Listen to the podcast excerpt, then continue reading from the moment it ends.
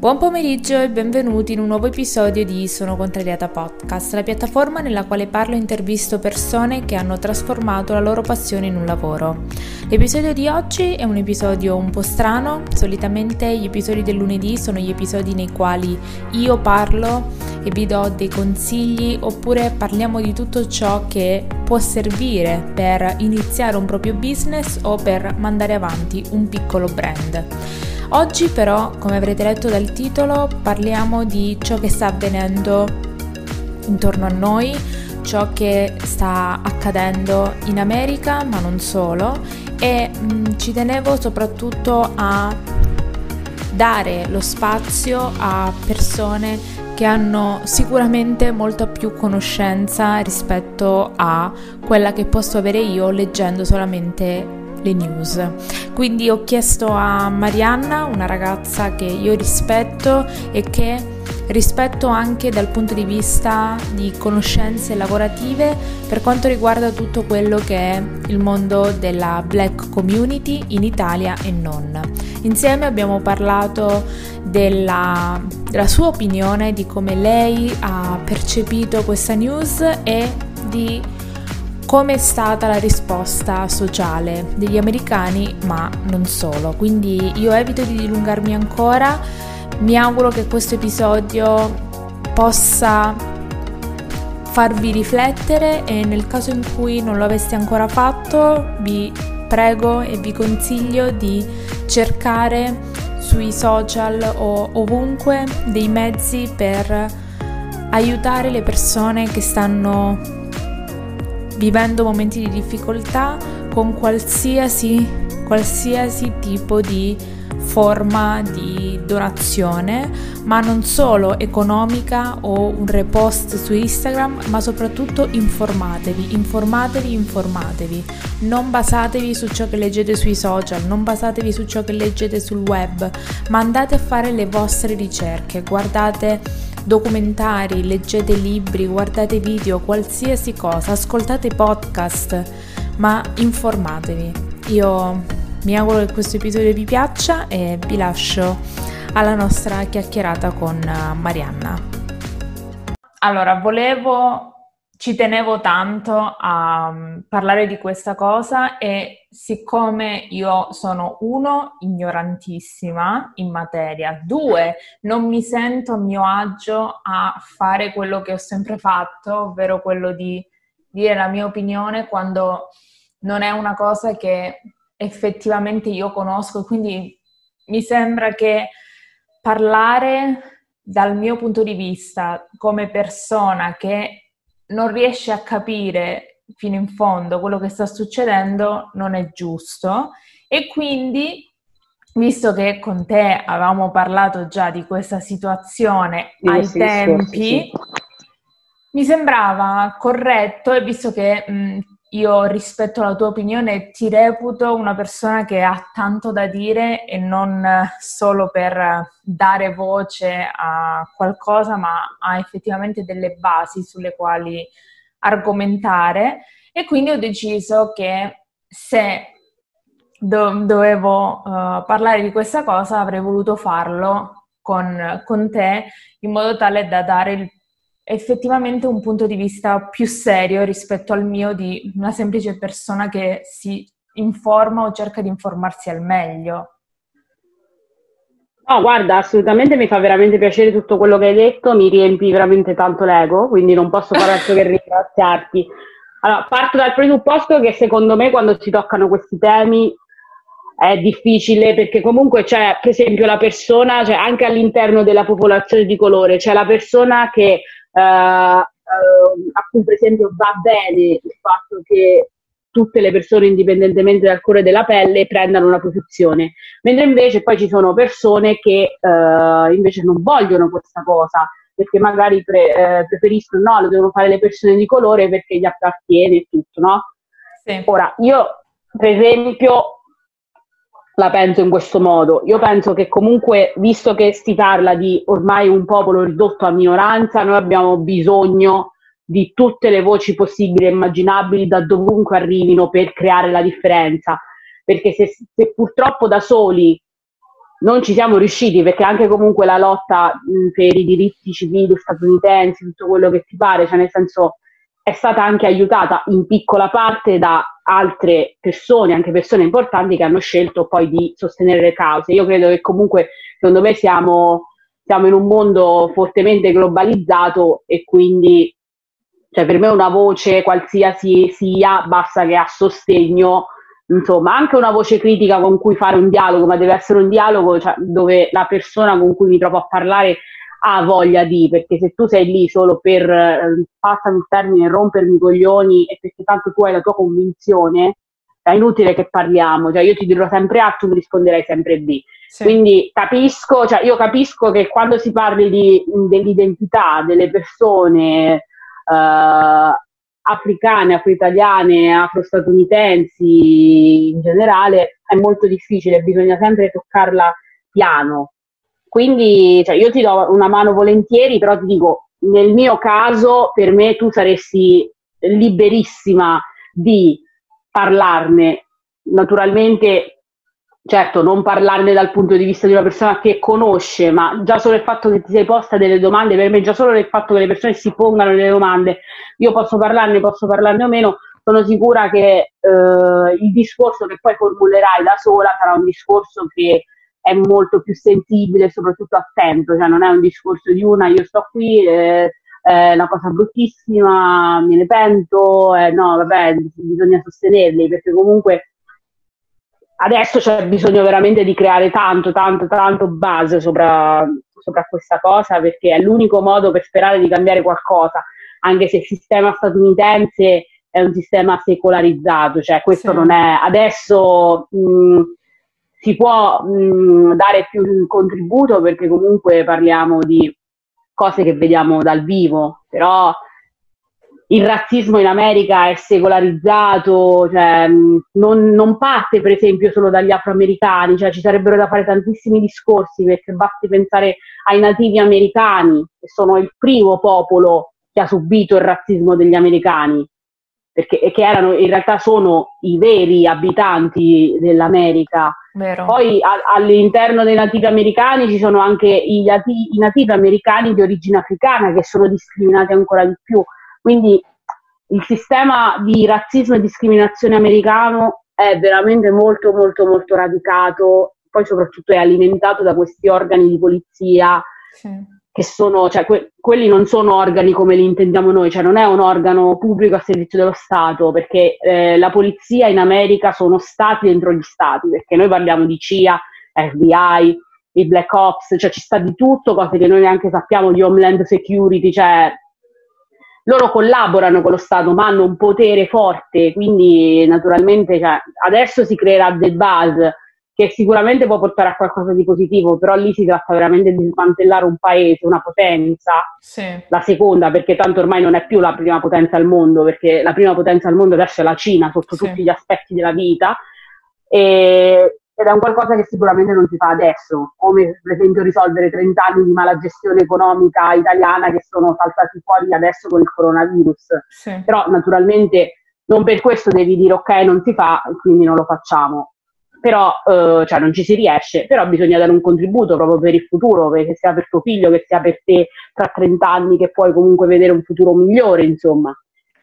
Quindi... Dal, guardando quando, cioè io quello che penso è che quando guardiamo le news mh, di altri paesi è difficile cioè è facile puntare il dito, dire ah bisogna fare così, bisogna fare così, bisogna cambiare questo, bisogna modificare questo, ma mh, vivendo in Italia, tu qual è la tua, la tua sensazione, cioè la tua, prim- la tua prima sensazione quando leggi queste notizie così sconvolgenti, anche se le leggi da un paese che non è quello in cui tu abiti?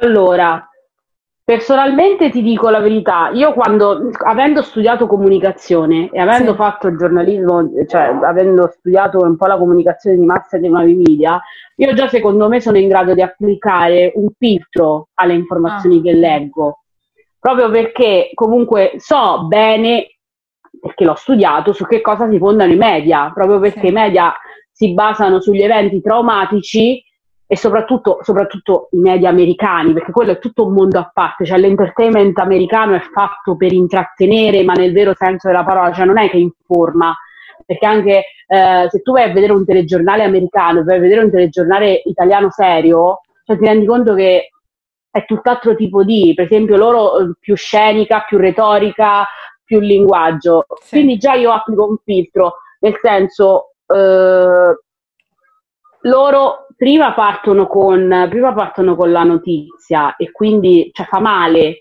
fa male, però da un lato ed è brutto, c'è anche quando la leggi una rassegnazione perché dice l'ennesimo caso, sì. proprio perché comunque io all'università mi sono sempre molto interessata del, della storia comunque del mio popolo, tanto che ho studiato storia dell'Africa contemporanea nonostante non fosse neanche incluso nel mio, eh, nel mio percorso di studi, sempre interessata, ma in generale cioè del mio popolo, ma anche di tutti i popoli minoranti che hanno subito comunque come posso chiamarle, sevizie, ingiustizie. Sì. Quindi sì, nel senso io quando vedo queste notizie, sapendo quello che c'è avendo studiato bene magari la schiavitù, come, come è nata, tutte queste cose, un minimo c'è rassegnazione. Però poi dico, non ti puoi rassegnare, perché se ti rassegni stiamo punto a capo, perché magari lo stesso fenomeno di rassegnazione ce l'hai anche tu, cioè ce l'ha, ce l'ha una persona come te, già siamo in due, già siamo in tre, quindi poi dopo io ho tutto un modo di costruire la mia comunicazione nei miei canali e io cerco sempre di rimandarlo, poi nel mio piccolo, per esempio, petizioni online, eh, quando ci fu, perché l'anno scorso c'è stato il caso di un di un afroamericano che è stato condannato ingiustamente.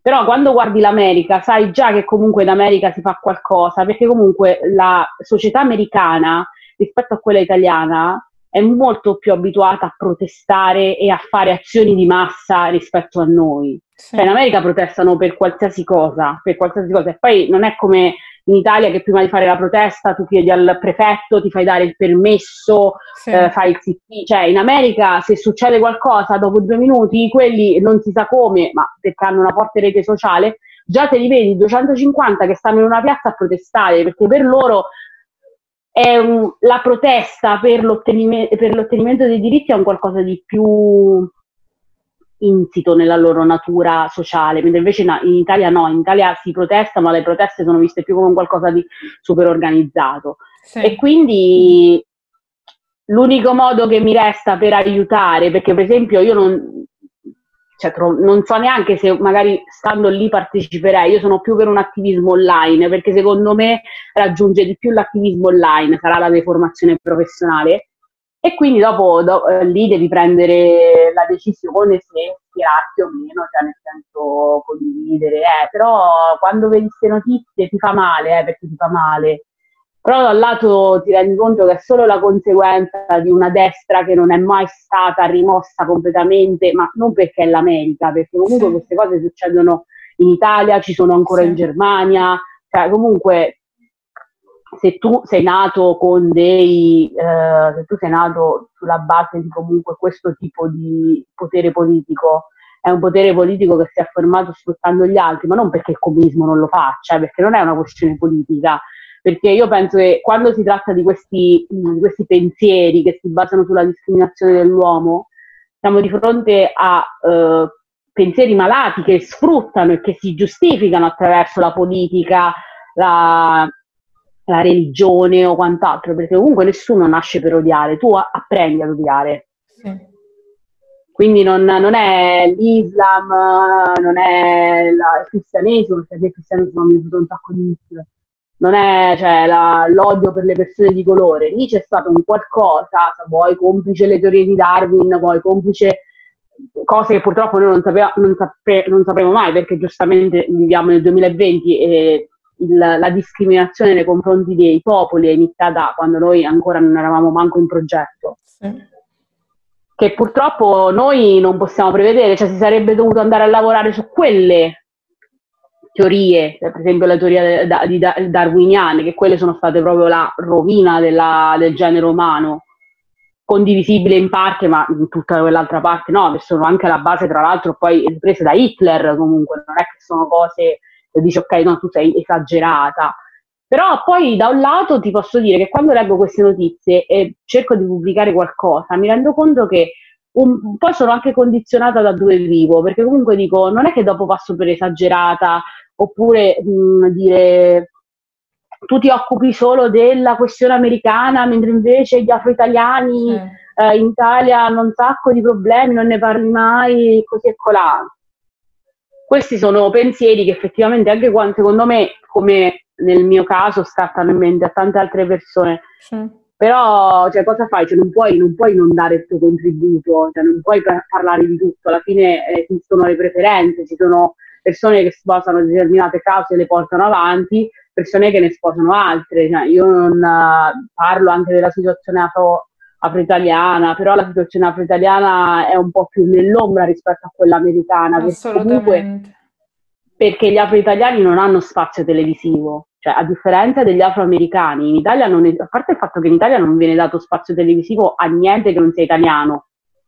Cioè, quindi non è una questione che secondo me incontriamo solo noi, è una questione che incontrano per esempio anche secondo me altre minoranze, tipo i latini, cioè perché esistono anche, gli, esistono anche i latino-italiani, cioè non sì. è solo gli asiatici, gli asiatici se ne parla adesso del coronavirus, se ne parla quando si parla di un sequestro dei NAS perché i, i ristoranti sono sporchi, però diciamo che in Italia, nonostante il clima di razzismo non ci, c'è, ma è meno, cioè non, non ha i risvolti tragici che ha in America e soprattutto non con quella facilità, perché cioè, quello, noi abbiamo visto George Floyd, abbiamo visto Ahmad Arbery, ma sai quanti ce ne stanno?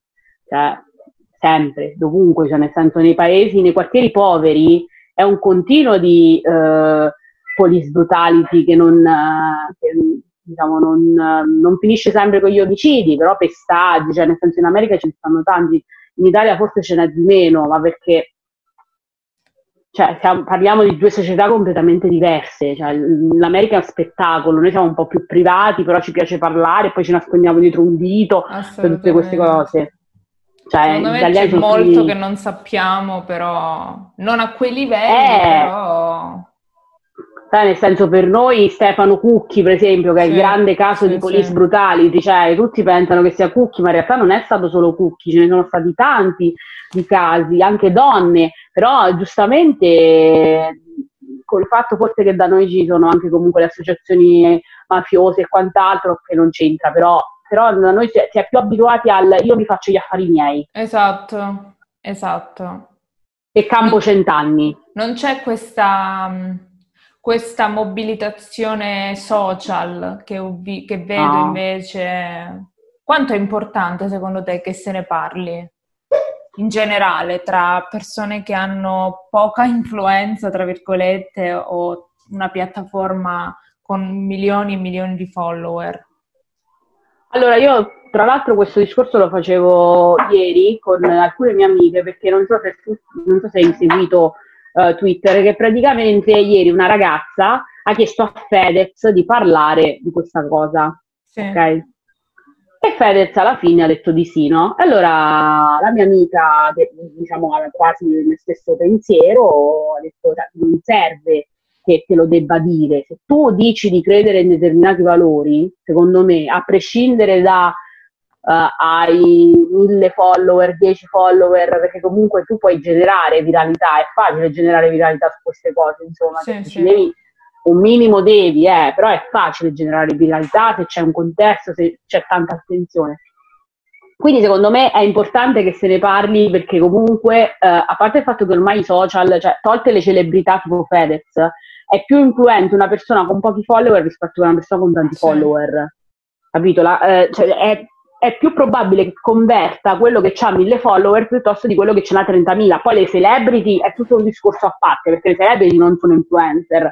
Cioè le celebrity, tu con loro stabilisci un, rapp- un legame emotivo che va oltre la piattaforma, perché nel senso se tu li vedi fuori dalla piattaforma tu ti metti a piangere. Sì. Ok, mentre invece l'influencer uh, bellissima, che ne so, cioè per esempio se a me mi passasse a fianco Giulia Valentina, io Giulia Valentina per esempio non la riconoscerei mai, ma perché l'ho vista in faccia per la prima volta ieri.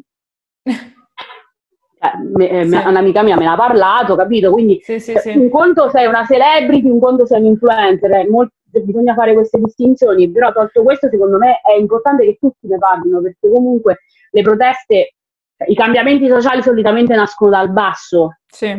poi dopo vengono sposati da alte cariche, figure e quant'altro, quindi cioè, chiunque se ha una voce e condivide questi valori, perché non è detto che sì. eh, tu li condivida, purtroppo, cioè nel senso, o, o sei lo rinneghi perché secondo te, eh, se, se, ci credi, secondo me è un minimo, ma basta veramente poco perché comunque con i social adesso tu hai la possibilità di creare informazione dal nulla sì. in 5 secondi, basta un ripost. Non, perché non, de- non, è detto che tutti abbiano la creatività tale da organizzare, per esempio tu che fai podcast, io che comunque ci lavoro nel settore, eh, Tube che ha quel progetto, quindi non è detto che tutti abbiano la creatività necessaria per creare una bella cosa, però basta veramente poco. Tanto ormai i social funzionano in modo tale che se tu condividi una cosa, la persona, cioè su 10 persone una per forza si interesserà per forza, ma proprio, cioè, non è matematica questa cosa, è proprio un truismo.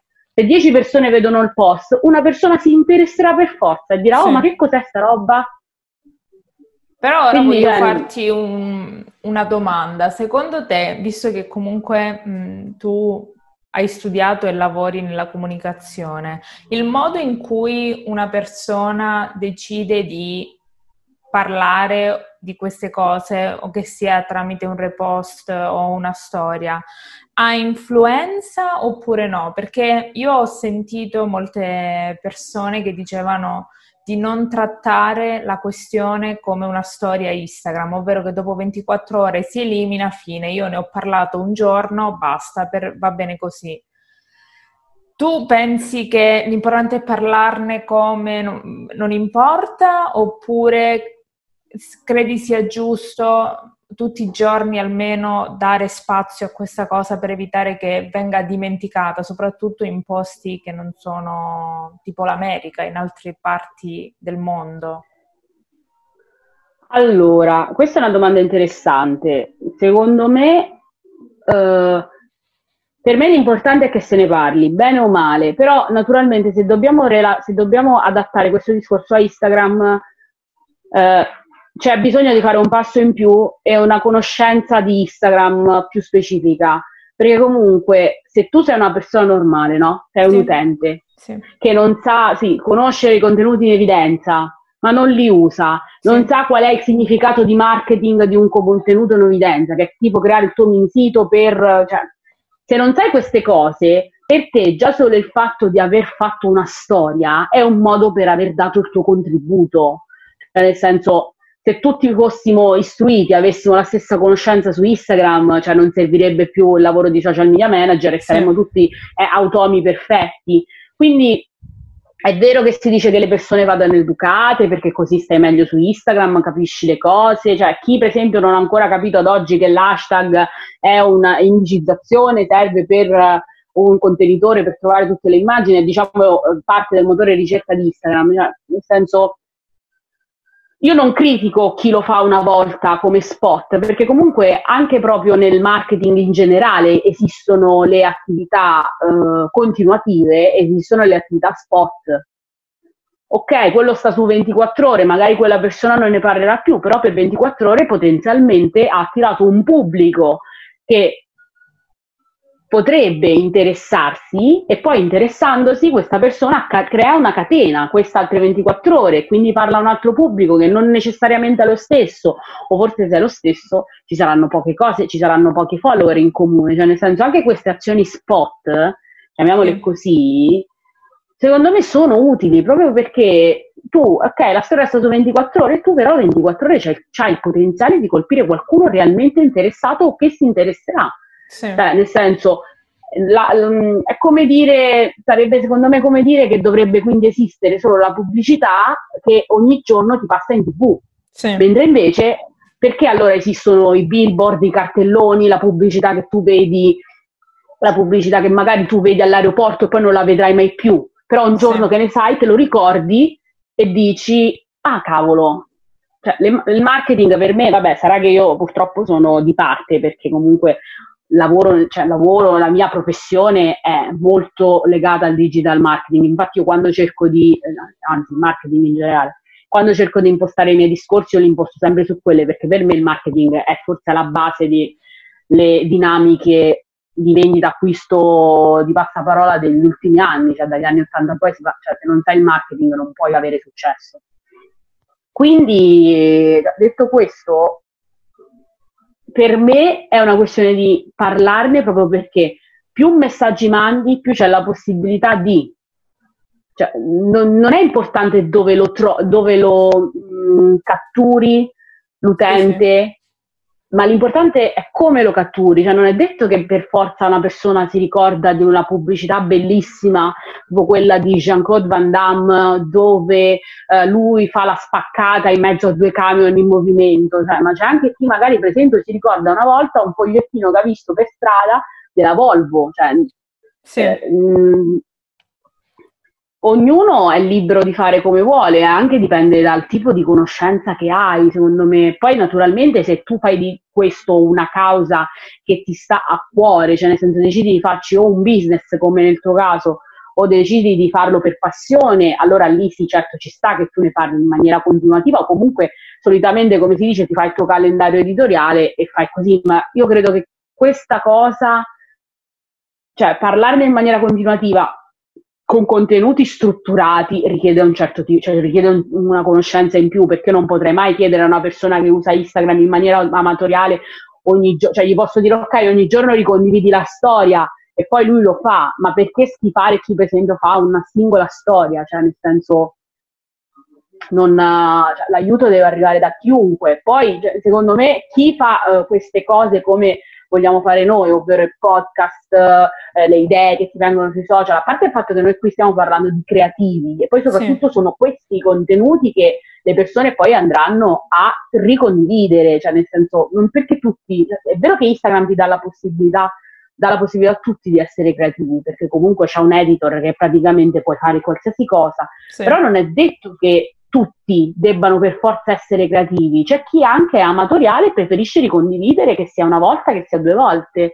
Quindi per me, cioè, dopo ci si fossilizza troppo, cioè non è, uno, è un dovere parlarne, quello sì, per me, ma tu puoi scegliere la tua forma migliore, perché comunque agli influencer, diciamo, cioè, quando per esempio vengono chiamati per sponsorizzare le cose, non gli si dice come bisogna parlarne, gli dice ok, il mio obiettivo è che 100 persone mi comprino questo, poi loro si organizzano, cioè tu devi fare, secondo me poi deve essere fatto un qualcosa che è naturale, cioè devi fare qualcosa che è naturale, non cioè forzato. ti metti lì, ricondividi, forzato perché ti hanno detto ricondividi 100.000 volte, io lo posso anche chiedere, ma perché io comunque sono, mi reputo una creativa, quindi dico ok, condividi le mie storie, ma io ci metto la call to action perché conosco le dinamiche del marketing, sì. però capito? Nel senso, ognuno sì, lo fa sì. nella maniera in cui ritiene di dare il suo contributo, perché magari tu non lo sai, ma tra i suoi follower c'è una persona che potrebbe cambiare, la, potrebbe cambiare la, le sorti di, perché magari è il governatore, che ne sai, di che cazzo è il capo supremo della Corte istituzionale che uh, si simpatizza questa cosa e decide di, cioè nel senso il marketing, eh, il marketing, la diffusione di queste cose non deve essere forzata. Cioè, per, per, alcuni sì, se tu lo fai per, la, di, per, lavoro, ok, cioè nel senso va bene, se tu lo fai per passione è giusto che ne parli, ma anche se lo fai per passione, perché ti devi andare a impelagare, magari poi finisci con annoiare il tuo pubblico, sì. okay. tu lo fai nella maniera in cui lo ritieni adatto, cioè, se invece sei tipo Black Lives Matter, naturalmente se Black Lives Matter non mi fa ogni settimana il post sulle vite black, io è normale che dico ok, che cazzo sta succedendo? Sì. È successo qualcosa, però è Black Lives Matter, nel senso la, le fonti da cui vai a prendere le informazioni, cioè naturalmente tutte le dopo c'è un grado di aspettativa, cambia il livello di aspettativa, perché io non pretendo che magari il mio follower la mia amica di Monteprandone ogni giorno mi, ma se vado per esempio su Black Lives Matter, se vado sulla pagina di Sean King, io mi aspetto che faccia quello. Cioè, Assolutamente. Quindi cioè, io ho questa idea, ma naturalmente, come ti ripeto, tutte, tutte le mie idee secondo me derivano anche da una conoscenza più o meno vasta e più o meno specifica del settore.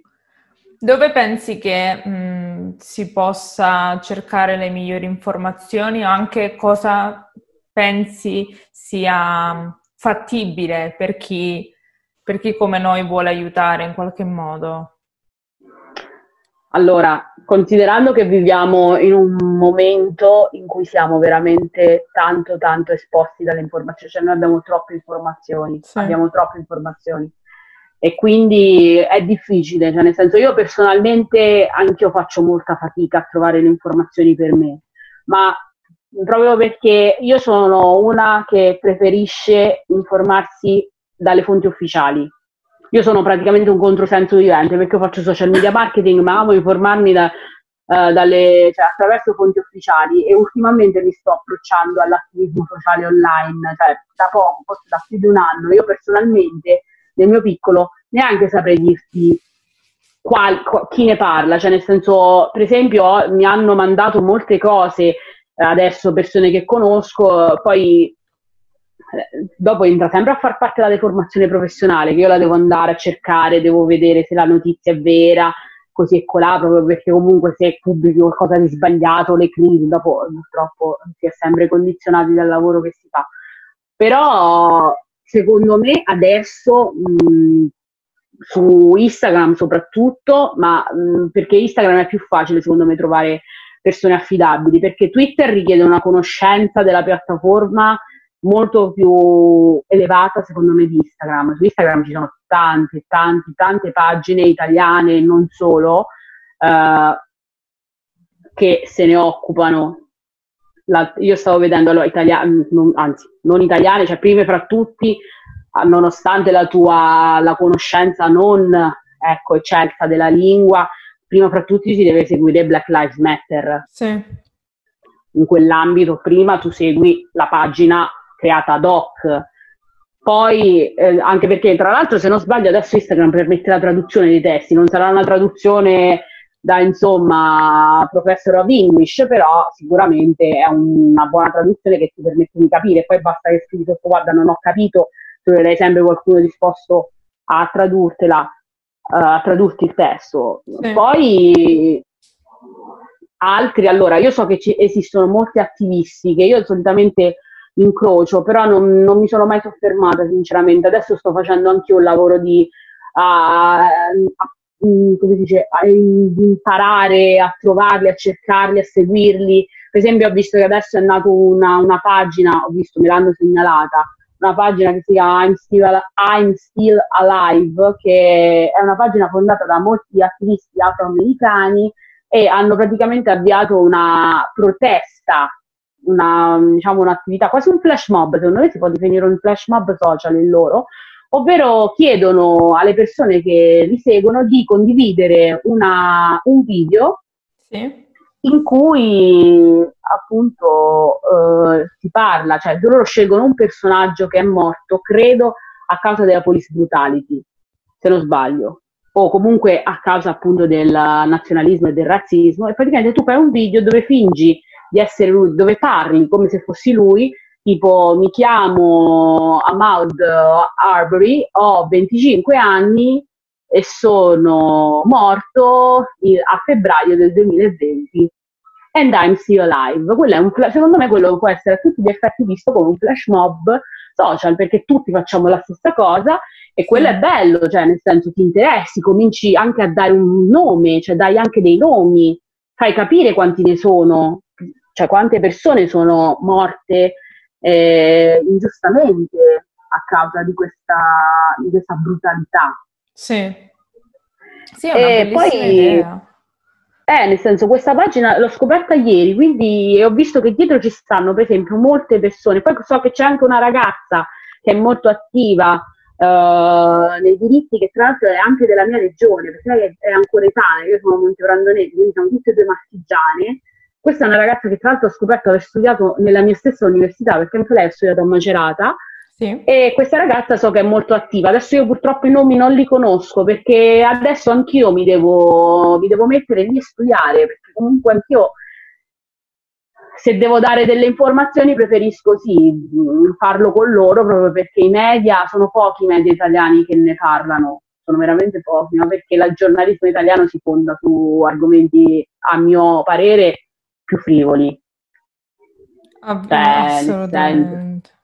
Eh, sì, ogni tanto danno spazio a, ma non, cioè, lo spazio che viene dato a, la, alle, diciamo, ai diritti sociali non, cioè, non, è paragonabile allo spazio che viene dato al calcio. Cioè, ancora ah. adesso qui siamo, stiamo parlando di questa sì, Serie sì, A sì, che non apre, cioè nel senso, a parte adesso che i giornali sono praticamente eh, ingozzati sul coronavirus, ma perché giustamente è il coronavirus. Perché se no l'informazione senso, va dove il popolo vuole che, cioè dove sì, chiama senso, l'interesse.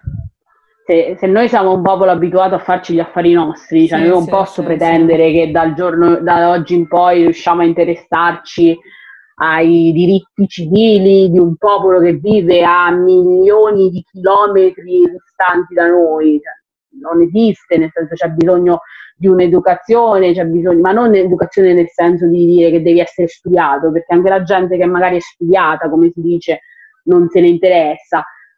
Diciamo, bisogna educare a una maggiore sensibilità, che forse sì, se sei, diciamo, se sei studiato potresti potrebbe venirti più facile, ma non è assolutamente detto perché non è lo sta- cioè l'aver studiato, essere laureato non è lo status quo o comunque il non plus ultra che ti permette di essere sensibile a tutto ciò che accade intorno a te. Cioè, chiunque può farlo, è solo che c'è bisogno di giustamente qualcuno che ti insegna ad esserlo l'uomo nasce come una tela bianca, sì. dopo come viene colorata dipende da tanti, tanti fattori tanti interni fattori. come quanti fattori esterni, cioè nel senso noi tutti alla nascita nasciamo tutte tele bianche, poi dopo ci coloriamo con il tempo. Assolutamente, hai, hai ragionissimo.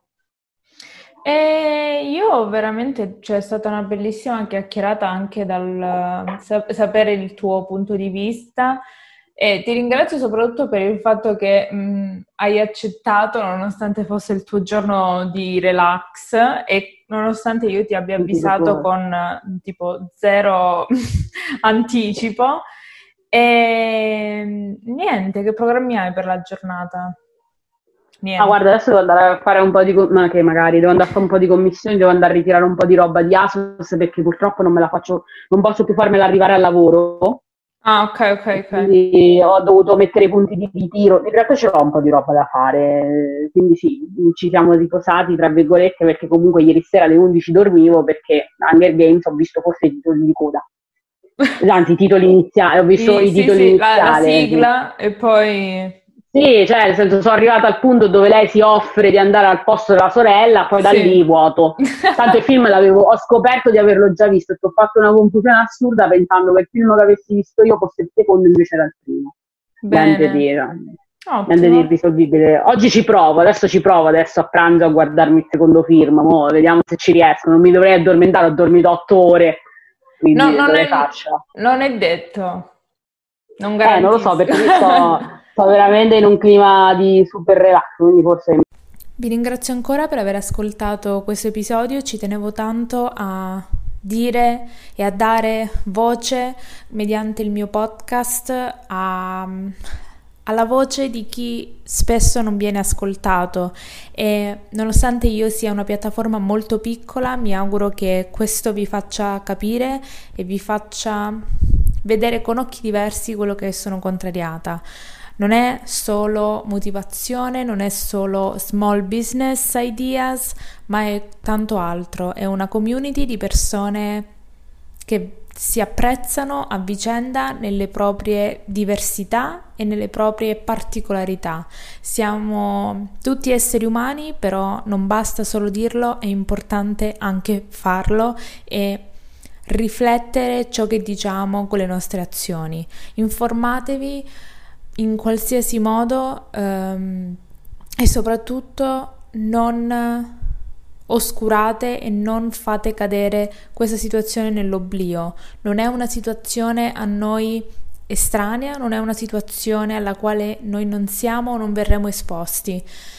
Quindi è importante dare il nostro contributo nel massimo delle nostre capacità Io vi ringrazio ancora per aver ascoltato questo episodio, grazie per, a Marianna soprattutto per aver accettato di venire come ospite nel podcast con un preavviso molto breve e niente, noi ci vediamo giovedì sempre alle ore 14 con un nuovo episodio di Sono Contrariata Podcast e io vi auguro un buon proseguimento di settimana e noi ci vediamo giovedì. Ciao!